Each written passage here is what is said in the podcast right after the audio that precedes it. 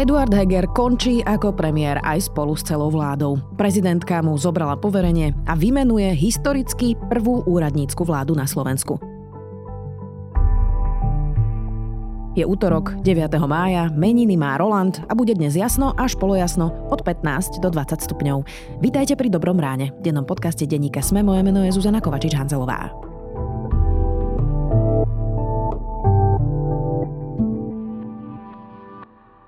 Zažite kvalitné vzdelávanie a vytvorte si nové hlboké priateľstvá. Sokratov inštitút otvára tretí ročník kurzu za obzor pre ľudí všetkých generácií nad 30 rokov. Počas 5 víkendov s expertnými lektormi si upracete životné priority, naučíte sa presvedčivo vystupovať, férovo pracovať s mocou a komunikovať v hodnotových konfliktoch. To všetko v pokojnom prostredí zajžovských hlazov, kde si prečistíte hlavu. Prihlasovanie trvá do 25. mája. Viac na Sokratov inštitút SK Lomka za obzor. Máte 24 hodín. Kam pôjdete, kedy vyrazíte a koho vezmete so sebou? Len na vás záleží, ako sa rozhodnete vyskúšať populárne SUV Ford Kuga. Teraz ho môžete zažiť až na 24 hodín úplne zadarmo. Tak na čo čakáte? Zdolajte hory aj mesto, zažite pohodlie, komfort aj skvelé jazdné vlastnosti. Stačí vyplniť formulár a vaša cesta sa môže začať. Navštívte Ford SK a presvedčte sa sami.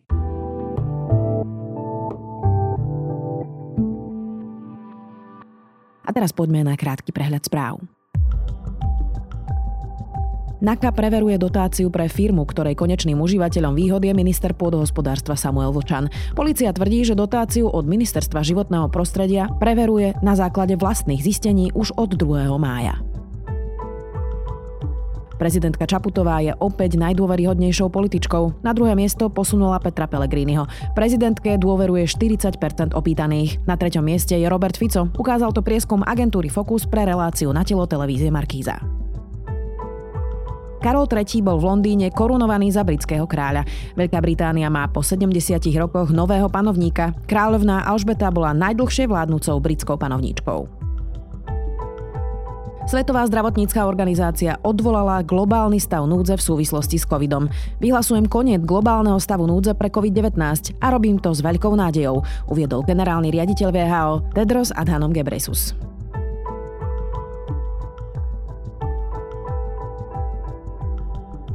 Viac takýchto správ nájdete na sme.sk. Záver vlády Eduarda Hegera vyvrcholil rýchlo. Po kauze dotácie odstúpil minister pôdohospodárstva Samuel Vlčan. Hneď po ňom vyhlásil, že končí aj minister Káčer. Premiérovi Hegerovi sa rozpadla už rozpadnutá vláda.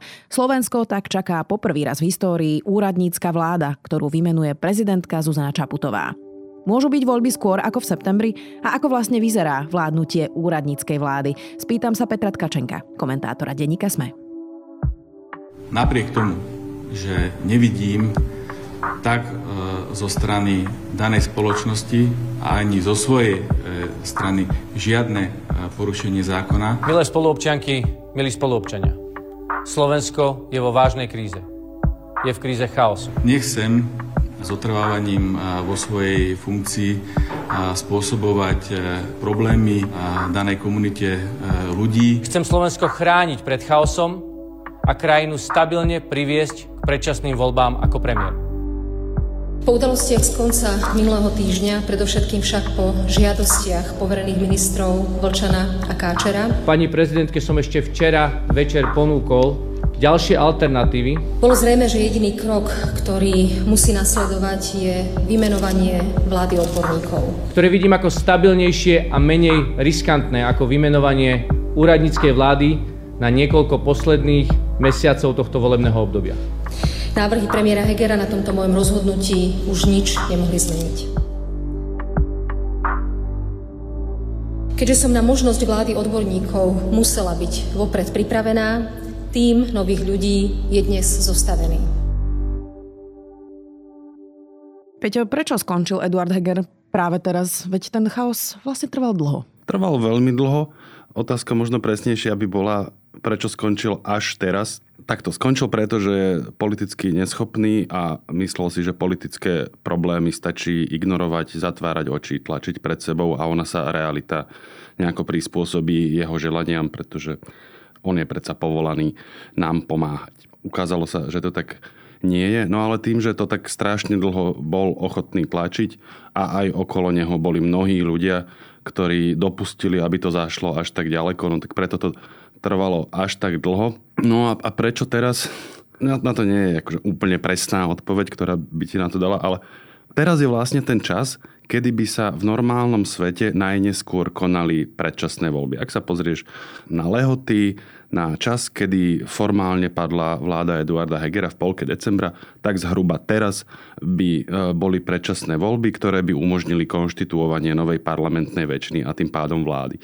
To je zhruba o našom ústavodarcovi si väčšinou nemyslíme to najlepšie, ale zdá sa, že tie lehoty celkom odhadol na to, aký je asi tak vek dožitia vlády, ktorá už nemá právo na existenciu. Oni si mysleli, že to oklamú tým, že jednoducho stanovia termín volieb e, o 5 mesiacov neskôr, ako by mali, no ale ukázalo sa, že ani toto sa jednoducho nedá ofejkovať. Neurobila v tomto ale prezidentka chybu. Predsa len už v tom decembri sa hovorilo, že 10 mesiacov mať vládu, ktorá je len poverená a vlastne padla, je neúnosné. Mohli sme to mať už za sebou, nie? Mohli sme to mať už za sebou. Určite nie som prvý ani posledný, kto to bude prezidentke vyčítať, ale keď si sa spýtala, áno, je to presne tak. Pani prezidentka v tej chvíli zlyhala. Treba povedať, že aj preto, že občan Eduard Hager ju jednoducho sprosto oklamal v tom okamihu, keď ona mu dávala poverenie po tom, čo bol už odvolaný, pretože dostal nedôveru, tak ona úplne výslovne hovorila, že to poverenie dostáva na to, aby zariadil konanie predčasných volieb v prvej polovici eh, roku 2023. My sme to automaticky pochopili, že do konca júna, ale v skutočnosti oni v normálnom svete by boli niekedy na začiatku mája. Považujem za potrebné, aby sa predčasné voľby realizovali ešte v prvom pol roku budúceho roka, a to z dôvodu charakteru obmedzeného vládnutia, ktorý som už spomínala, ale zároveň aj z dôvodu nevyhnutnosti prípravy nového štátneho rozpočtu na ďalší kalendárny rok. A Eduard Heger s tým fakticky súhlasil, lebo to poverenie prijal, ale okamžite, naozaj v priebehu niekoľkých dní, začal drmoliť niečo o hľadaní novej väčšiny. On tomu hovoril e, tak, ako len on vie, že 76 a opakoval to niekoľko týždňov a pani prezidentka nerobila nič. Tak uh, mojou ambíciou samozrejme je uh, zozbierať 76 hlasov, aby sme mohli pokračovať do konca volebného obdobia.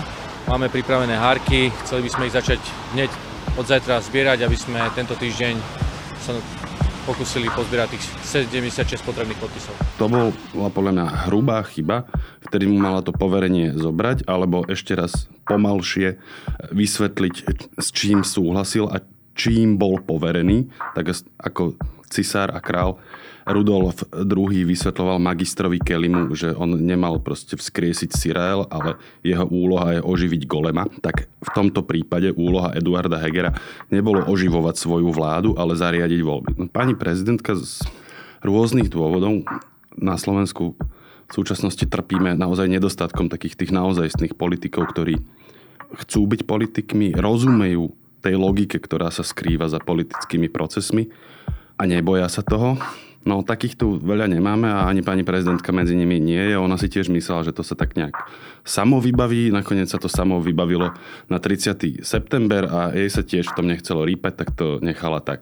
Plody toho celého teraz práve žneme. Je zrejme, že dohoda o predčasných voľbách eh, medzi politickými subjektami sa nehľadá ľahko. A preto, ak by boli politické strany schopné nájsť konsenzus iba na septembrovom termíne predčasných volieb, je to pre mňa ešte stále akceptovateľná možnosť. No ale už vtedy, v decembri, vlastne hovorili lídry, že keď prezidentka vymenuje úradnícku vládu, tak budú okamžite voľby. Tak mala to urobiť už vtedy? To by bol ten ďalší krok.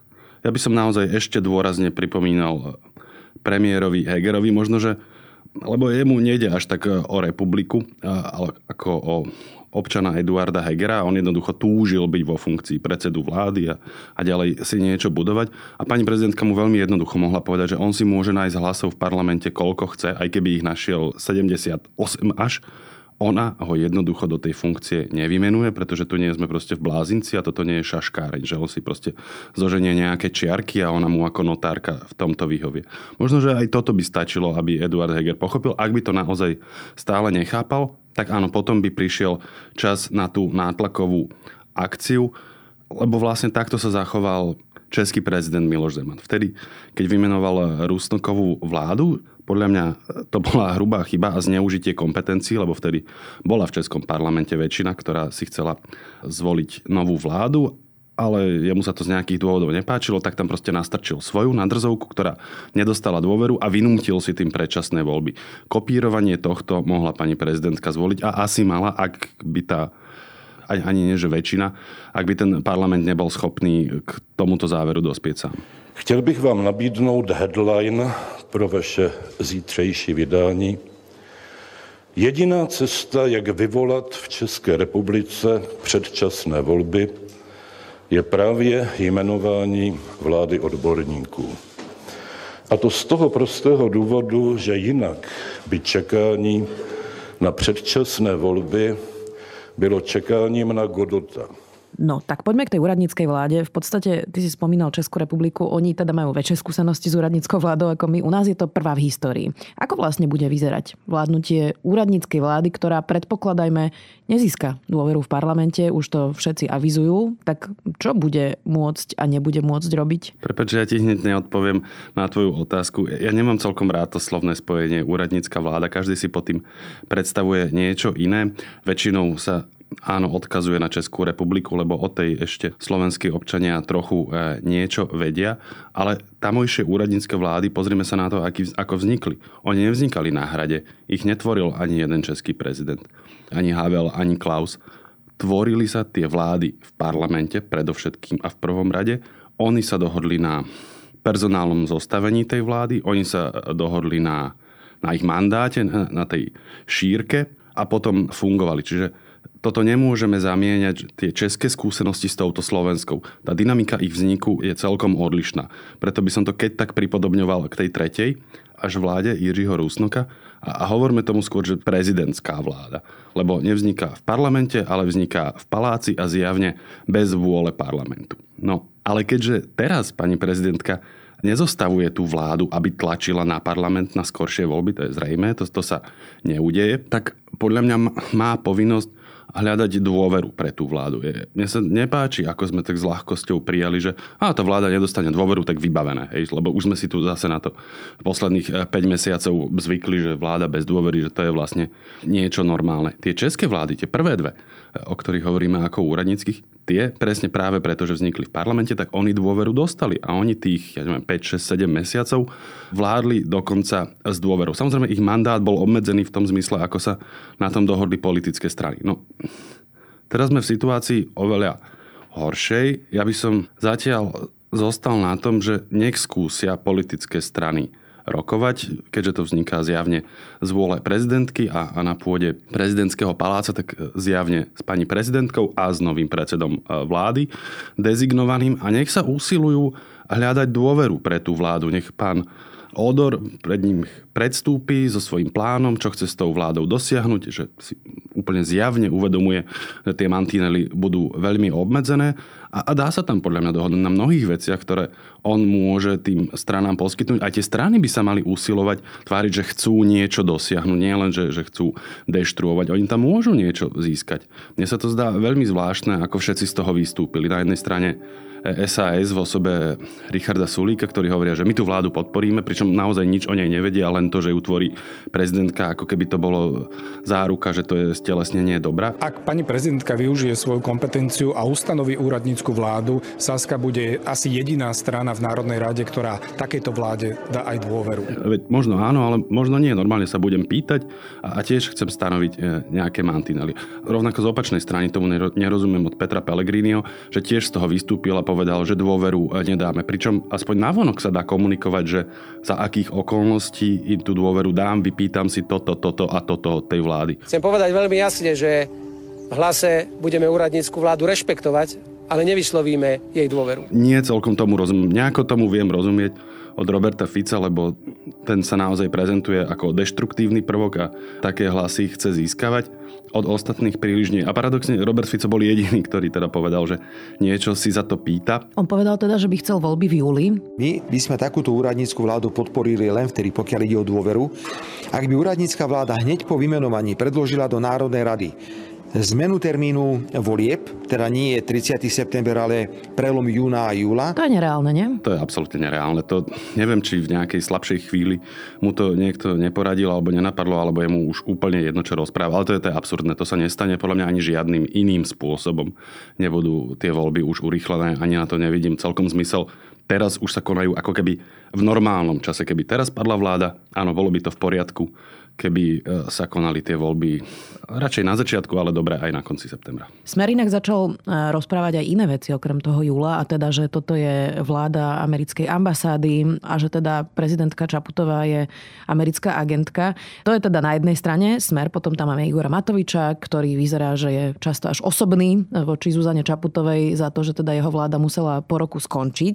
Tak má tam vôbec vláda Zuzany Čaputovej priestor s niekým sa dohodnúť, keď počúvame na obidvoch stranách takéto iracionálne hlasy? Má povinnosť sa o to aspoň pokúsiť. Igor Mantovič a Robert Fico e, iste majú svoje parlamentné kluby, ale sú to v zásade e, dvaja poslanci a treba sa usilovať tú dôveru tam hľadať. Ja rozumiem, že hento, čo zaznieva, je úplne absurdné, ale pani prezidentka tu nemá na výber. Hej, nejakú vládu mať musíme a naozaj celý parlament teraz v zásade už sa zhodol, že vláda Eduarda Hegera nemôže ďalej existovať, no tak ona musí dať nejakú, hej, no tak akože to nie je jej plán, toto bolo zjavné, že jej sa do toho práve, že naopak e, vôbec nechcelo. No samozrejme, že to ja, ja si ťažko viem predstavovať, ako by som rokoval s Robertom e, Ficom o niečom, ale veď on aspoň niečo na stôl položil, tak poďme debatovať, veď on tým pádom povedal, že je ochotný fakticky zniesť tú temnú vládu z americkej ambasády, tak stanovil si ako podmienku, neviem, či to bol 7. či 8. júl, tak možno, že by vedel si predstaviť aj nejakú inú. Veď poďme rokovať. On to tým pádom nezmietol zo stola. No, bude teda tá vláda len kúriť a svietiť, pretože dôveru asi nedostanú, aj keby sa o to pokúsili. Zákonov už veľa predložiť nemôžu, teda takmer žiadne, keďže už máme naozaj len niekoľko týždňov rokovania parlamentu. Čo vlastne teda môžu a nemôžu robiť? A ešte si prosím nakreslíme aj budúcnosť, či teda ministri, ktorých vymenuje Zuzana Čaputová, môžu stiahnuť napríklad také hanebné návrhy Štefana Holého, ktorý chce obmedzovať posudzovanie vplyvu na životné prostredie, legislatívny proces. Toto všetko Zuzana Čaputová môže urobiť? Nemôže to urobiť Zuzana Čaputová, ale môžu to urobiť členovia vlády, ktorých e, vymenuje niekedy o týždeň. Vo viacerých prípadoch by zrejme mali oni so zákonmi do parlamentu s nejakými ja si myslím, e, že prídu. Nebude ich veľa, ale pravdepodobne budú nejaké dôležité technické veci, Najčastejšie sa spomína plán obnovy, tam sa naozaj menia nejaké veci, s ktorými sa bude dať a zda dohodnúť v parlamente, tiež je to ich povinnosť sa o to snažiť. Je úplne zrejme, že moc sa teraz presunie výhradne do parlamentu. Môžeme dúfať, že tých schôdzí bude už máličko a, a že nestihnú schváliť buď nič, alebo len veľmi málo ale buďme ešte opatrní v tomto. Toho času je pomerne dosť. Schôdze si parlament môže zvolávať ako chce a tým, že teraz už bude naozaj úplne odtrhnutý od vlády, tam je, tam je zrejme, že oni sa nebudú cítiť viazaní žiadnym typom lojality, tak tam sa ešte môže stať všeličo. Napríklad tie zákony hanebné pána Holého, ktoré si spomínala, no tak on, oni stále môžu prejsť ako poslanecké návrhy. Ty si spomínal Ľudovita Odora. Prezidentka teda zatiaľ nepovedala zostavu, ale povedala, že premiérom, povereným premiérom úradníckej vlády bude Ľudovít Odor. Kto to vlastne je, Peťo? Mnohí ľudia ho nepoznajú. Naozaj už nie sme v tom stave, čo platilo vždy, že tých 5, 10, 20 študentov odíde študovať na Harvard niekde alebo do zahraničia, lebo sú naozaj fakt kvalitní, ale je to masovka. Keď sa pozrieme, že ja neviem, 30% študentov okamžite ide preč a ja neviem, do Čiech alebo do iných krajín, tak to zabolí. To nie je len z toho pohľadu, že nebudú tvoriť tu nejakú hodnotu, ale to je presne tá skupina ľudí, ktorá dokáže aj v tej e, sfére spoločnosti urobiť e, pomerne veľa. Tak e, v zásade veľmi ťažko budeme pretvárať tú ekonomiku na, na nejakú modernú pre 21. storočie. Ako to povedať? Ľudovít Odor je, nech to neznie zle, ja to naozaj teraz nemyslím zlom, taký až maskot alebo dlhodobo prítomný človek v slovenských e, verejných financiách a, to jednako v tých exekutívnych pozíciách, ale aj ako hm, nosič myšlienok. On je jeden z ľudí, ktorí pracovali ešte kedysi na, na Miklošovej daňovej reforme. Je to človek, ktorý priniesol pekný a odvážny návrh na zrušenie zdravotných odvodov, ktoré sú u nás v skutočnosti daňou, tak on vraví, prestaňme predstierať, že sú to nejaké odvody, keď sú to v skutočnosti dane. No a, a týmto spôsobom on sa naozaj 10 ročia pohyboval v slovenskej verejnej, predovšetkým ekonomickej debate. No a v súčasnosti je to viceguvernér NBS, a, tým je aj vďaka tomu, že naozaj panuje širokánska zhoda, jednako odborná, aj politická, že to je skutočne človek na svojom mieste bez akéhokoľvek morálneho alebo osobného známeho poklesku. Každý nejaké má, ale on naozaj na ňom je nie, že nič diskvalifikačné, ale vlastne ani nič pochybné. Akurát možno Jan Slota by mu vyčítal maďarský prízvuk, ale to my mu zrejme odpustíme.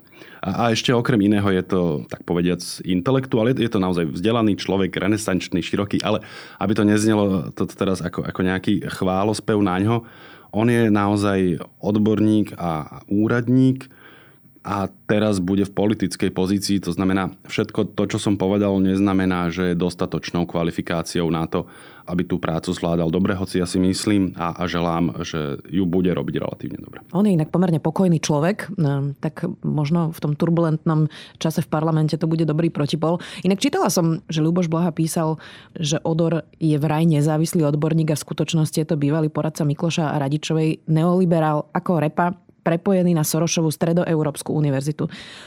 Peťo, to tu teraz budeme takto fungovať, že naozaj aj Smer, ktorý roky hovoril, že Ludovít Odor je ekonóm, odborník a nikto to naozaj nespochybňoval, že vlastne onálepkujú hocikoho, hocičím?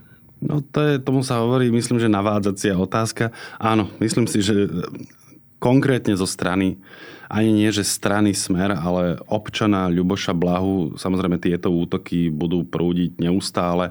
Ja som to vyjadrenie nevidel, predpokladám, že, že to v nejakých kanáloch, ktoré ja nesledujem, on produkuje, tak tam je to aj určené.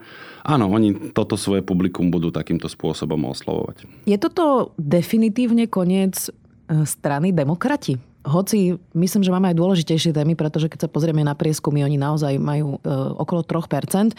Predsa len ma zaujíma, akú budúcnosť vlastne po tomto konci už rozpadnutej vlády môže mať ešte strana Eduarda Hegera navyše, ak z nej vlastne ešte odišiel pán Káčer, ktorý tam len teraz prišiel, vyzerá, že vlastne odchádzajú vlastní, ako keby oni sami ani nevedeli, čo chcú. Ja nechcem hovoriť úplne jednoznačne, ale povedzme to tak, že budeme mať možnosť empiricky overiť úvahu Michala Vášečku, ktorý, taký sociológ, ktorý v jednej debate spomenul, že demokratom s veľkým D tej strane Eduarda Hegera škodí napríklad to, že na sebe nesú ťarchu vládnutia, čo je nepopulárne a že bárs by mali viac percent, keby boli tohto jarma zbavení. No, ja s ním nesúhlasím, podľa mňa to bolo jediné, čo im dávalo nejaký zmysel na existenciu, že sa mohli tváriť ako vládna strana moci s nejakými vplyvnými a kompetentnými ľuďmi, ktorí bez tohto vládneho pódia sa stanú absolútne nezaujímaví, možno s nejakou výnimkou e, napadne mi pán Naď, nie pán Heger, pán Naď, toto bude extrémne vážny problém pre nich a, a je zrejme, že to tam vnímajú aj iní. Okrem pána Káčera to bol napríklad pán poslanec, myslím Tomáš Šudík sa volá, ktorý zistil, že skutočnou protikorupčnou stranou je jedine Oľano, z ktorého predtým odišiel. Niekto iný by rozprával niečo o potkanoch, ktoré opúšťajú loď ako prvé. Ja to poviem inak, že je tam zrejmá nedôvera aj medzi vlastnými členmi k tej strane a to štiepenie, lebo toto je nejaký typ štiepenia, keď odchádzajú ľudia, v takejto začiatočnej fáze je vlastne seba naplňajúcim sa proroctvom. Tá strana ešte nemá poriadne naviazané voličstvo, nestihla nič poriadne urobiť a už sa štiepi, pričom sa ona sama sa prezentovala ako veľká sila, ktorá tu má byť 10 e, ročia. No, nepôsobí to dobre a mne sa zdá, že táto úloha je extrémne náročná a z môjho pohľadu ich šance na parlamentnú budúcnosť výrazne klesli. Myslím, že toto by mohla byť aj šanca na bilancovanie, pretože sa vlastne skončila vláda Oľano, môžeme to tak asi nazvať. Ako si ich budeme pamätať, Peťo? Dnes vám chcem povedať najmä to, že chaos sme priniesli aj my. Áno, priznávam. Na chaose mám nepochybne svoj podiel viny aj ja. Pozeral som sa na hádky Matoviča, Sulíka a ostatných. Hrízol som si do jazyka a trpel ich hádky a konflikty. Ale robil som to, aby som udržal zhodu vo vládnej koalícii a predišiel nestabilite. Dnes viem, že to naopak prispelo k väčšiemu chaosu v krajine. Myslím si, že zhruba slovami, ktoré formuloval Eduard Heger, že to boli ľudia, ktorí absolútne nerozumeli svojmu e, povolaniu, vnútorným zákonitostiam politiky. Mysleli si, že všetci ostatní, ktorí to remeslo vykonávali a riadili sa nejakými pravidlami, tak sú padnutí na hlavu, lebo to sa dá proste robiť hoci ako keď sa ráno zobudíš. Čo napokon viedlo k tomu slovu aby som sa vrátil k pánovi Hegerovi, proste chaos. A taký chaos to pán Heger možno nechtiac ešte vystihol lepšie, on hovoril o kríze chaosu. Hej. My sme tu mali taký chaos, že oni ešte aj ten chaos zatlačili do krízy, že chudá chaos sa tak vydesil, že bol v kríze. No, toto je absolútne bezprecedentné a opäť si pomôžem e, slovom člena demokratov a zda ešte v tom čase pána Káčera, to je proste babráctvo. Oni sú naozaj chaotickí, babráci, možno by som našiel v ich prejavoch ešte ďalšie slova. A bude to mementom, že tie pravidlá majú nejaký zmysel, že tí ľudia si ich nevymysleli len tak pre nič za nič. Že vláda má mať dôveru a preto ľudia, ktorí v tej vláde pôsobia, sa majú usilovať, aby si ju navzájom prejavovali, že nemôžu členovia vo vláde krížom krážom sa obviňovať z vážnych zločinov a predseda vlády s tým nič nerobí napríklad. No, tak takto myslím si, že to nejako vstúpi do dení. Oni sú vlastne, oni sú takým Amosom Komenským slovenskej politiky. Je to tiež taká škola hrov, no, za ktorú samozrejme republika zaplatila vysokú cenu. No ale oni sú takí učitelia národa, je to taký didaktický prístup. Musia byť proste aj velikáni, ktorí ukážu, ktorí nie, že niečo objavia, ale sú aj takí velikáni, ktorí narazia do steny a povedia všetkým ostatným, nie priatelia, tadiaľ to nie. No ale sme veľmi prísni v tomto rozhovore na Eduarda Hegera, ja tomu rozumiem, ale toto všetko je na pleciach Igor Matoviča, nie? Nie. Ja neviem, či vôbec z polovice. Ako Igor Matovič samozrejme bol extrémne deštruktívny, alebo aj je naďalej extrémne deštruktívnym prvkom, ale oni ho to všetko nechali vykonávať buď e, svojou nečinnosťou, ešte v tom lepšom prípade, alebo mu v tom ešte aj horlivo asistovali. To pozor, to Igor Matovič je len jeden človek. To, on by nedokázal túto republiku zdemolovať takým spôsobom. Všetka čest dokázal mnoho ľudí presvedčiť, aby mu v tom pomáhali, ale, ale oni sami to museli robiť. A to platí rovnako aj pre Richarda Sulika. Možno v menšej miere, ale áno. To isté platí pre stranu za ľudí, ktorá e, nechala Igora Matoviča s Eduardom Hegerom, aby tento štát demolovali. A potom nechali ešte Eduarda Hegera, aby, aby toto robil nejaký čas, keď sa ukázalo, že je na to absolútne nekvalifikovaný a že v mene svojej osobnej funkcie on je ochotný, aby sa búral štát, porušovali pravidlá. To je vina Eduarda Hegera. Žiadne tak. Ja keď vidím nejaké také dobromyselné e, slova, že a on to vlastne myslel dobre a slušný človek. Normálne mi vyráža poistky a, a, a vrie mi voda. No to ani náhodou. To je že absolútna neslušnosť, neúcta ku krajine, e, k jej občanom a k sebe samému. On tým, ako sa, sa nedôstojne držal na tej stoličke, on ešte aj, on si vlastne upieral svoju vlastnú dôstojnosť, čo ja v nejakej miere keď to trochu preženiem, považujem za zločin proti ľudskosti. On sa dá páchať aj na svojej vlastnej osobe. Takže nie na pôsobení Eduarda Hegera nehľadajme pozitíva. Nejaké by sme možno našli, keby sme sa veľmi snažili, ale, ale to by bolo len odvracanie pozornosti od toho, čo tu všetko napáchal. Záverečná otázka z tvojej obľúbenej rubriky, Peter, čo bude v budúcnosti. Vydláždili vlastne touto krízou chaosu, ako to teda nazval Eduard Heger, cestu Republika a Smeru do vlády? Ja viem, že je to ťažké povedať, pretože tretina voličov sa na Slovensku rozhoduje v týždeň volieb, ale skúsme si teda nakresliť nejakú budúcnosť. Myslím, že to tu zaznelo už viackrát. Ľudia sa síce rozhodujú krátko pred voľbami, ale väčšinou v rámci tých blokov. Vieš, voliči SAS teraz neprebehnú húfne do republiky a ani do smeru.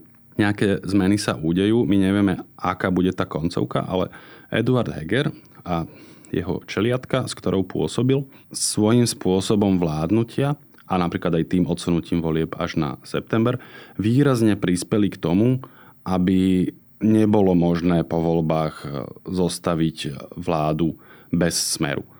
Ja si myslím, že ešte pred mesiacom tá pravdepodobnosť, alebo aj dnes, by bola väčšia ako po 30. septembri.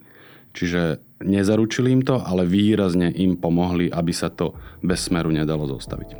Peter Tkačenko, komentátor denníka Sme. Vďaka.